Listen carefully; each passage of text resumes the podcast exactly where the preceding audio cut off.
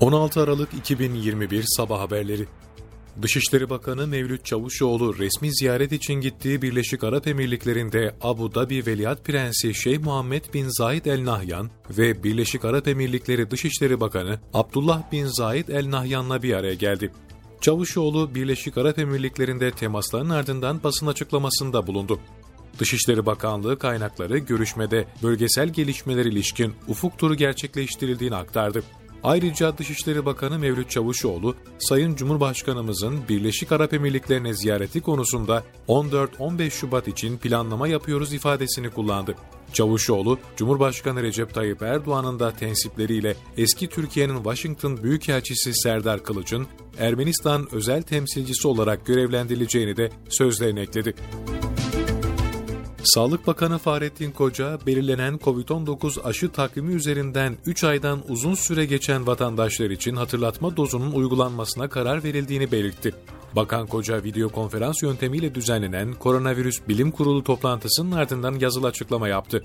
Kurulun omikron varyantı, aşı programı ve salgının seyri gündemiyle toplandığını belirtti. Sağlık Bakanı Koca, Avrupa'da görülen günlük vaka sayısı artışlarının ülkemizde görülmemesi için belirlenen aşı takvimi üzerinden 3 aydan uzun süre geçen vatandaşlarımız için hatırlatma dozunun uygulanmasına karar verilmiştir dedi. Türkiye'de dün 19.872 kişinin testi pozitif çıktı, 193 kişi hayatını kaybetti. Sağlık Bakanlığı'nca paylaşılan günlük koronavirüs tablosuna göre dün 357.325 COVID-19 testi yapıldı, 19.872 kişinin testi pozitif çıktı. 193 kişi hayatını kaybetti. İyileşenlerin sayısı ise 25.239 oldu. Türkiye'de bugüne kadar uygulanan aşı miktarı 122 milyon 37 bin 127 doza yükseldi. Dışişleri Bakanlığı Rodos Başkonsolosluğunda görevli sözleşmeli sektörü sözleşmeli sekreterin sözde casusluk suçlamasıyla yargılanması hakkında açıklama yaptı. Dışişleri Bakanlığı, Rodos Başkonsolosluğu görevli personelin sözde casusluk suçlamasıyla 5 yıl ağır hapis cezasına çarptırılmasını kınadı. Açıklamada, Yunan iç hukukunda ve uluslararası hukukta gereken tüm adımlar atılmaya devam edilecektir denildi.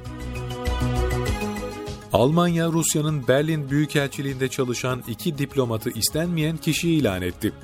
Almanya Dışişleri Bakanı Annalena Baerbock yaptığı çevrim içi açıklamada 23 Ağustos'ta Berlin'deki Tiergarten Parkı'nda işlenen cinayetle ilgili başsavcının iddianamesinde bu suçun Rusya devlet kurumlarının talimatıyla işlenmesinin Alman hukukunun ve Almanya'nın egemenliğinin ciddi bir ihlali anlamına geldiğini kaydetti. Arapça harflerle güzel yazı yazma sanatı olan Hüsnü Hatt'ın Türkiye'nin başvurusuyla Birleşmiş Milletler Eğitim, Bilim ve Kültür Örgütü UNESCO'nun insanlığın somut olmayan kültürel miras listesine kaydedildiği bildirildi. Bu dosyayla birlikte Türkiye'nin somut olmayan kültürel miras listesindeki unsurlarının sayısının 21'e ulaştığı belirtilen açıklamada, Türkiye'nin tarihten gelen zengin kültürel değerlerini korumaya, yaşatmaya ve tanıtmaya kararlılıkla sürdüreceği kaydedildi. Bye.